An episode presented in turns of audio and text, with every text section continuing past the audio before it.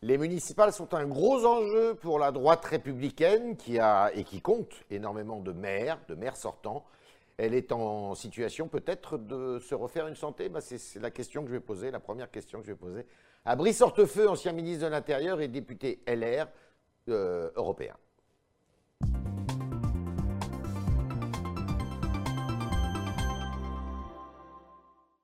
Brice bonjour. Bonjour. Alors, sur fond de contestation de la réforme des retraites, est-ce que ces élections municipales, là, qui approchent à grands pas, ben, ce n'est pas l'occasion pour euh, le parti auquel vous appartenez de, eh bien, de se refaire une santé, de refaire parler de lui de façon positive?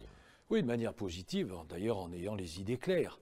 Oui. Et, euh, les candidats, qu'ils soient d'ailleurs des candidats sortants ou qu'ils soient des candidats qui souhaitent conquérir des villes, euh, naturellement tiennent compte de, de la situation locale, mais un tronc commun de la famille des élus républicains euh, qui est euh, solide et qui est clair et qui est cohérent. C'est d'abord la maîtrise de la fiscalité locale, c'est la défense des services de proximité, c'est-à-dire aussi du petit commerce, c'est d'assurer la sécurité et euh, c'est de préserver le cadre de vie et l'environnement. Mmh. Tous les candidats des républicains euh, se rassemblent sur ces quatre engagements qui sont des engagements clairs. C'est un moment où vous vous rassemblez parce que c'est pas un secret, euh, la famille a été très divisée, votre famille a été très divisée depuis trois ans, même peut-être au-delà. Est-ce que ce n'est pas le moment, on sent que là, il y a une, un rassemblement qui se, qui se fait? Oui, et on le doit d'ailleurs aussi à, à l'action et l'engagement personnel de Christian Jacob. Il mène bien ça Christian Jacob a réussi à mettre autour de la table tous ceux qui voulaient la renverser. C'est donc un signal qui est un signal positif. Et euh, euh, le mardi matin, nous nous retrouvons, euh, que ce soit Bruno Retailleau, Gérard Larcher, Jean-François Copé, naturellement les responsables actuels de notre famille, mmh. Guillaume Pelletier, Aurélien Pradier. Donc c'est un signal, oui, notre famille euh, a, connaît, euh, a connu l'apaisement avec l'élection de Christian Jacob et nous sommes aujourd'hui euh, un symbole, je pense, d'unité. Alors la République en marche, qui n'a pas de candidat, enfin qui a des candidats, mais qui arrive, je dirais, vierge dans, ces, dans ce scrutin, a essayé et a réussi parfois à s'allier avec certains de, de, vos élus pour faire cause commune dans certaines villes. Quel regard vous portez là-dessus? L'objectif de la République en marche et du président de la République est euh, tellement visible euh, que c'en est risible. Mhm. il veut rendre le résultat, ils veulent rendre le résultat des élections municipales illisible. Et à nous de lui donner de la clarté. Mhm. Euh, il y a aujourd'hui 39 villes de plus de 100 000 habitants dans notre pays. Dans 21, les républicains font partie de l'exécutif, soit en étant maire, soit en étant maire adjoint. Mhm. L'objectif, nous, est simple, c'est euh, est-ce que nous serons, oui ou non, autour de ce niveau-là Vous avez, vous avez aujourd'hui, dans 10 600, 1000, pardon, 1018 communes qui euh, ont plus euh, de 9000 habitants. Mhm. sur ces 1018 communes, les deux tiers sont gérés par la droite et le centre. Par la droite et le centre, mhm. plus largement. L'objectif, c'est euh, que ce soit la même euh, proportion. Donc, euh, si nous sommes à la même proportion, ça veut dire que nous aurons gagné. Si ce n'est pas le cas, ce sera naturellement une conclusion différente. Quel regard vous portez sur cette fameuse circulaire Castaner qui consiste, qui demande au préfet, qui passe devant le Conseil d'État aujourd'hui d'ailleurs, hein, qui demande au préfet de ne pas tenir compte ou de ne pas nuancer les résultats dans les villes en deçà de 9000 habitants Oui, c'est une erreur parce que ça voudrait dire que 47% de la population euh, n'aurait pas à connaître. Oui. Euh, c'est une entourloupe? euh, En tout cas, c'est une ficelle maladroite. C'est une ficelle maladroite Oui. Et vous souhaitez, si jamais le Conseil d'État dit, bah, il n'y a pas de problème, vous allez l'attaquer, cette circulaire En tout cas, c'est l'intention euh, du groupe à l'Assemblée nationale. Il le fait de manière collective et aussi individuelle, puisque un député comme Olivier Marlex a décidé aussi de déposer un recours. Euh, donc je pense que la bonne solution serait que l'on remette en cause ce texte et que le gouvernement prenne l'initiative. Vous redoutez que la République en marche eh bien, euh, arrive quand même à se faire une place dans ces, dans ces, dans ces municipales mais D'abord, on n'a pas à redouter. C'est le suffrage universel qui décide. Mais nous, nous devons tout mettre en œuvre pour euh, éviter la manœuvre du gouvernement actuel. C'est quoi le, cette manœuvre? le, gouvernement, le président de la République veulent nous éblouir. Et nous, notre rôle, c'est d'éclairer. D'éclairer sur la réalité. Éblouir et depuis, depuis quelques jours, il y a une, une, musique sucrée qui est diffusée. la vérité, c'est que c'est beaucoup plus salé. Mhm. alors on entend, par exemple, que la situation du chômage euh, s'améliore. C'est factuellement, vrai. Oui, c'est une baisse de 3,3%, mais ce qui est factuellement vrai, c'est que ça nous maintient quand même un taux de chômage qui est de l'ordre de 8,5%. Je vous rappelle qu'à l'échelon de l'Union européenne, c'est 6,3%. Donc ce n'est pas du tout le même résultat que le résultat français. Qu'en Allemagne, c'est 3,1%, qu'aux États-Unis, c'est 3,5%. Mais je pourrais décliner comme cela. Si vous prenez euh, le cas, par exemple, euh, du commerce extérieur qui est, qui est le, sans doute très intéressant. Le commerce extérieur, euh, on a un déficit de sur l'année qui est de 59,9 milliards, près de 60 milliards. les Allemands, ils ont un excédent de 227 milliards. C'est un, un témoin terrible de la désindustrialisation d'une part et du décrochage. Même chose si je prends euh, sur la dette. On a une dette, c'était un maîtrise de la dette, c'était un engagement clair du président de la République. La dette, elle ne pas. Et non, elle est à 2415 milliards d'euros. On est le seul des grands pays de l'Union européenne à ne pas la réduire. Le seul. Si vous prenez le déficit budgétaire, il atteint 93 milliards. De, 93 milliards. L'Allemagne un excédent qui sera de 13 milliards. Là aussi, euh, vous avez 13 euh, pays qui ont aujourd'hui un excédent. Donc euh, la France, la France est une anomalie. C'est municipal, c'est l'occasion de sanctionner une, la politique du gouvernement C'est une occasion pour nous de remplir notre rôle, c'est-à-dire de proposer, d'imaginer, de critiquer, d'approuver quand c'est possible, mais aussi d'éclairer. Alors, est-ce que Rachida Dati peut gagner Paris? On voit que dans les sondages, eh bien, elle, elle fait bonne figure. Elle n'est pas très très loin de Mme Hidalgo. Elle devance largement M. Griveaux. Est-ce que, d'après vous, euh, c'est une partie qui est jouable pour euh, votre parti? En tout cas, c'est ce, que, ce que je souhaite. Et on doit naturellement être rassemblés autour du candidat que notre, ou de la candidate, ce qui Il y a le cas du 15e arrondissement avec M. Goujon. Bien, bien sûr. Mais moi, je rappelle qu'il faut être euh, extrêmement vigilant et prudent. Pourquoi? Parce que lors des dernières élections municipales, notre candidate, euh, qui était Nathalie Kosciusko-Morizet, avait rassemblé dès le premier tour 35% des voix. Et malheureusement, au deuxième tour, ça a été un échec et un échec euh, cinglant. Donc il faut avoir cela en mémoire et se rassembler pour faire le meilleur résultat et je l'espère gagner. Vous, déplorez que Philippe Goujon, le maire du, 15e arrondissement, qui fait partie de votre famille politique, ne se range pas derrière Rachida Dati? Moi, je déplore ce qui, est, ce qui est la division, et vous le savez, dans ces cas-là, lorsqu'il y a des discussions, ça veut dire que chacun doit faire un pas euh, vers l'autre. Vous êtes intervenu? Vous avez essayé de peser dans ce. Je m'en suis, suis, entretenu avec Philippe Goujon, avec Pierre Charon, qui est aussi élu du 15e, qui est sénateur, qui ont conscience qu'il euh, faut s'unir euh, pour gagner euh, Paris, mais qui en même temps attendent des gestes et des signaux. C'est à Rachida Dati de les faire? C'est à chacun de faire un pas vers l'autre. Et je souhaite que chacun fasse un pas vers l'autre. On dit que Nicolas Sarkozy, on l'a écrit d'ailleurs aussi, s'implique pas mal dans ces élections. Hein. Nicolas Sarkozy est le dernier avoir fait gagner la droite. Ça lui donne un rôle et une légitimité bien particulière. Donc euh, il ne se préoccupe pas de questions partisanes, euh, mais il est attentif aussi à la famille politique euh, qu'il a, présidée. Et donc sa place et son rôle sont indispensables pour apaiser et rassembler. Alors il y a une deuxième ville qui est la deuxième ville de France d'ailleurs, qui est tenue. Jusqu'à présent, Jean-Claude Godin était le maire de Marseille. Jean-Claude Godin a décidé de se retirer euh, de, la vie politique. Euh, Martine Vassal, est-ce qu'elle est en mesure euh, de lui succéder dans de bonnes conditions? Est-ce que votre famille est réunie?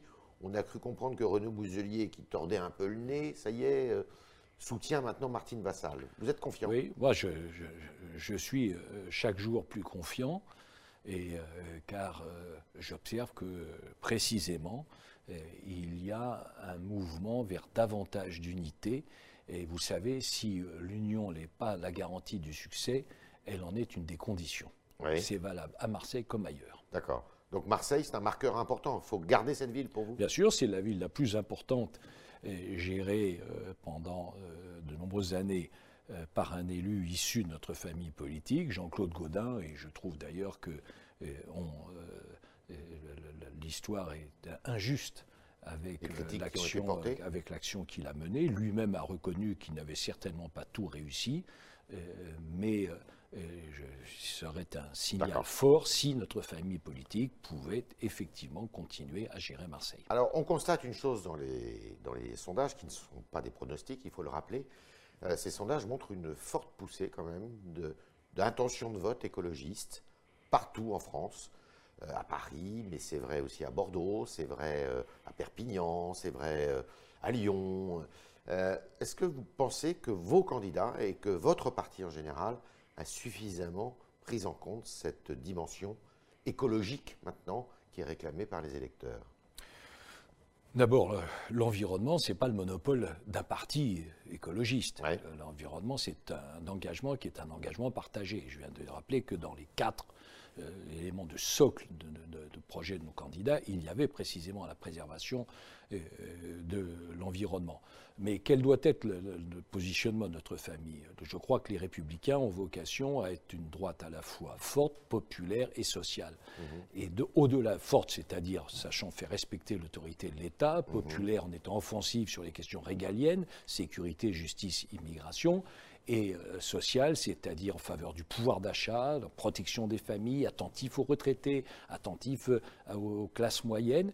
Et il faut, au-delà, que l'on soit attentif aussi aux évolutions et aux préoccupations de la société. Et la question environnementale, à juste titre, devient un élément majeur. Donc les républicains euh, s'engagent. Vous avez trop tardé là-dessus Écoutez, si on n'a pas gagné, c'est qu'il y a certainement euh, des responsabilités. Je ne suis pas sûr que ça soit la seule, mais ça peut être une des, un des éléments l'expliquant. La sécurité, ça sera aussi, et ça reste quand même un des enjeux, enfin un des problèmes majeurs, une des préoccupations majeures des, administrés. Oui, il y a des éléments euh, qui sont euh, très forts. D'abord, de manière générale, bien sûr, il y a des éléments chiffrés que, que, les, services de Beauvau montrent que les clignotants sont, sont en train tous de passer de l'orange au rouge. Mais surtout, ce qui est la marque de ce quinquennat, c'est le désordre public, mhm. puisqu'on a eu 63 semaines euh, de gilets jaunes, on a eu euh, deux mois euh, de troubles, on est sept manifestations nationales, et euh, au cours de ces, euh, manifestations, il y a eu des agressions, des agressions fortes à l'égard des forces de sécurité. Et je suis d'ailleurs extraordinairement euh, déçu de l'attitude du président de la République qui, le lundi, critique la police, le mardi susurre son soutien, oubliant qu'il y a eu 10 700 policiers et gendarmes qui ont été blessés dans l'exercice de leurs fonctions, 25 qui sont morts dans l'exercice de leurs fonctions, il y a quand même eu 59 suicides sur l'année dernière parmi euh, les, forces de sécurité. Donc, euh, Le euh, soutien de l'exécutif est insuffisant je trouve, qu'il je trouve qu'il n'a pas été assez clair à l'égard de ceux qui ont, policiers, gendarmes et pompiers, qui ont la responsabilité de notre protection au quotidien. Désordre public, vous dites c'est la marque, c'est la marque de ce quinquennat, le désordre public.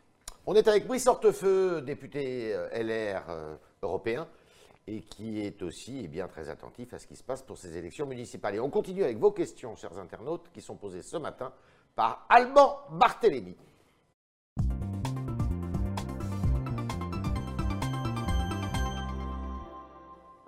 Bonjour Alban. Bonjour Yves et bonjour Professeur Teufeu. Bonjour. Je commence avec une question Europe de notre internaute, je me mêle. Approuvez-vous les directives de la Commission européenne actuelle? Devons-nous les suivre à la lettre? C'est un, un, sujet très vaste. Il y en a qui sont utiles, il y en a qui ne le sont pas, il y en a qui devraient être transposés et qui ne le sont pas, et il y en a qui ne sont pas transposés, et c'est à juste titre. Donc, euh, euh, oui, mais il ne faut pas non plus tomber dans la caricature quand on parle des directives de la Commission européenne, comme si c'était d'une assemblée exclusivement de bureaucrates. Vous savez, ça a beaucoup changé. Et la Commission européenne, je ne suis pas là pour la défendre particulièrement, mais autrefois c'était oui des bureaucrates. Aujourd'hui, tous les commissaires européens, ce sont des gens qui ont exercé des responsabilités gouvernementales, démocratiques, électives euh, dans, dans, leur pays. Euh, euh, regardez, ne serait-ce que la présidence de la Commission européenne, Van der Leyen, Van der Leyen, elle était ministre, ministre de la Famille, ministre de la Défense. Regardez le représentant français Thierry Breton, qui était ministre de l'économie après avoir été Vous avez accueilli avec favorablement l'arrivée de Thierry Breton à la Oui, Sylvie Goulard était un mauvais choix, Thierry Breton était un bon choix. D'accord, c'est très clair. Alors en Allemagne, environ 130 municipalités, dont Berlin et Cologne, font pression sur le gouvernement allemand pour simplifier les procédures d'accueil des migrants. Marc vous demande ce que vous en pensez. Écoutez, nous, nous on n'a pas de leçons en matière d'accueil des migrants.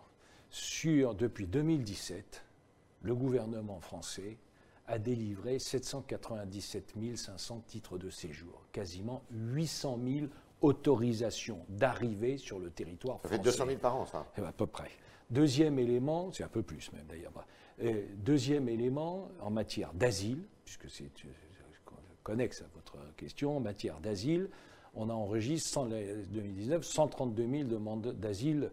Euh, c'était 61 000 en 2012. C'était une augmentation de 116 donc euh, la, réalité, c'est que le gouvernement nous avait annoncé une nouvelle politique migratoire, à l'arrivée, face à cette annonce superbe, de, grande et nouvelle politique migratoire, il y a juste une mise à jour de la liste des métiers sous tension que nous avions établie en 2008. Ça ne fait pas une politique migratoire. ce sujet qui est brûlant et qu'on n'arrive pas à, régler, il se règle où? À Bruxelles ou à Paris? Précisément, il se règle, il se règle pour, notre pays, comme d'ailleurs pour, pour, les mmh. voisins, il se règle en marchant sur ses deux jambes. Mmh. C'est-à-dire qu'il faut bien sûr une politique européenne. Pourquoi? Parce que tout simplement, il est plus facile de maîtriser euh, les flux migratoires aux frontières de l'Europe. Euh, mais en même temps, chaque pays a le droit de décider qui il veut et qui il peut accueillir sur son territoire. Et nous n'avons pas les mêmes problèmes, les mêmes défis, les mêmes besoins que, par exemple, euh, l'Italie, l'Allemagne ou, l'Espagne, pour prendre les principaux pays européens. Donc, euh, vous avez des pays qui ont des législations extrêmement restrictives, ce qui sont plutôt les pays, les anciens pays de l'Est, qui mmh. sont extrêmement réservés sur les flux migratoires.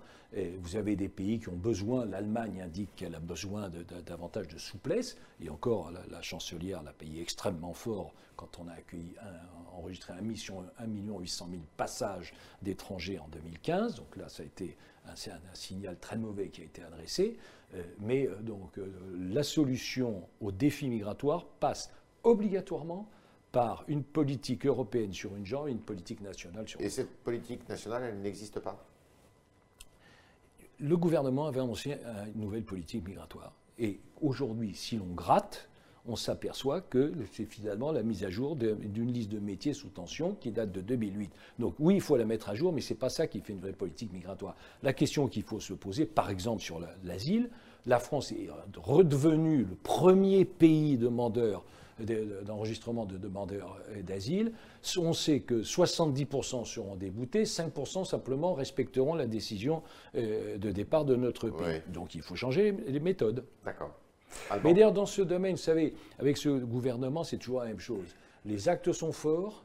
Euh, non, les actes, pardon, les, les paroles sont fortes, les actes sont faibles et la méthode est hésitante. Toujours les trois.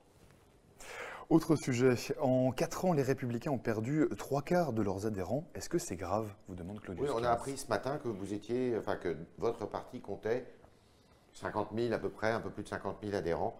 Ça vous inquiète, ça, le, le fait que ça fonde? Ah ben que le, le succès agrège et fédère et l'échec divise et affaiblit, franchement, c'est pas une règle. C'est une règle, hélas, qui est assez intangible. Ben, ça veut dire que c'est un signal.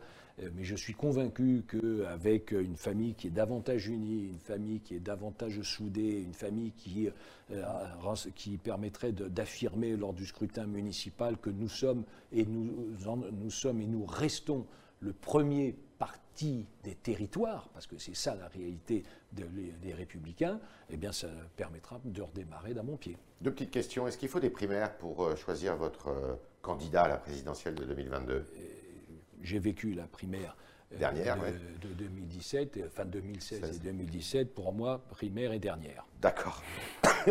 On parle beaucoup de François Barouin, le maire de Troyes, qui devrait, il n'y a pas trop de suspense, être réélu euh, à la tête de sa ville.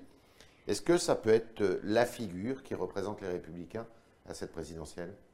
C'est à lui de le décider. euh, Vous voyez ça d'un bon oeil? euh, jeune élu, euh, euh, c'était un espoir.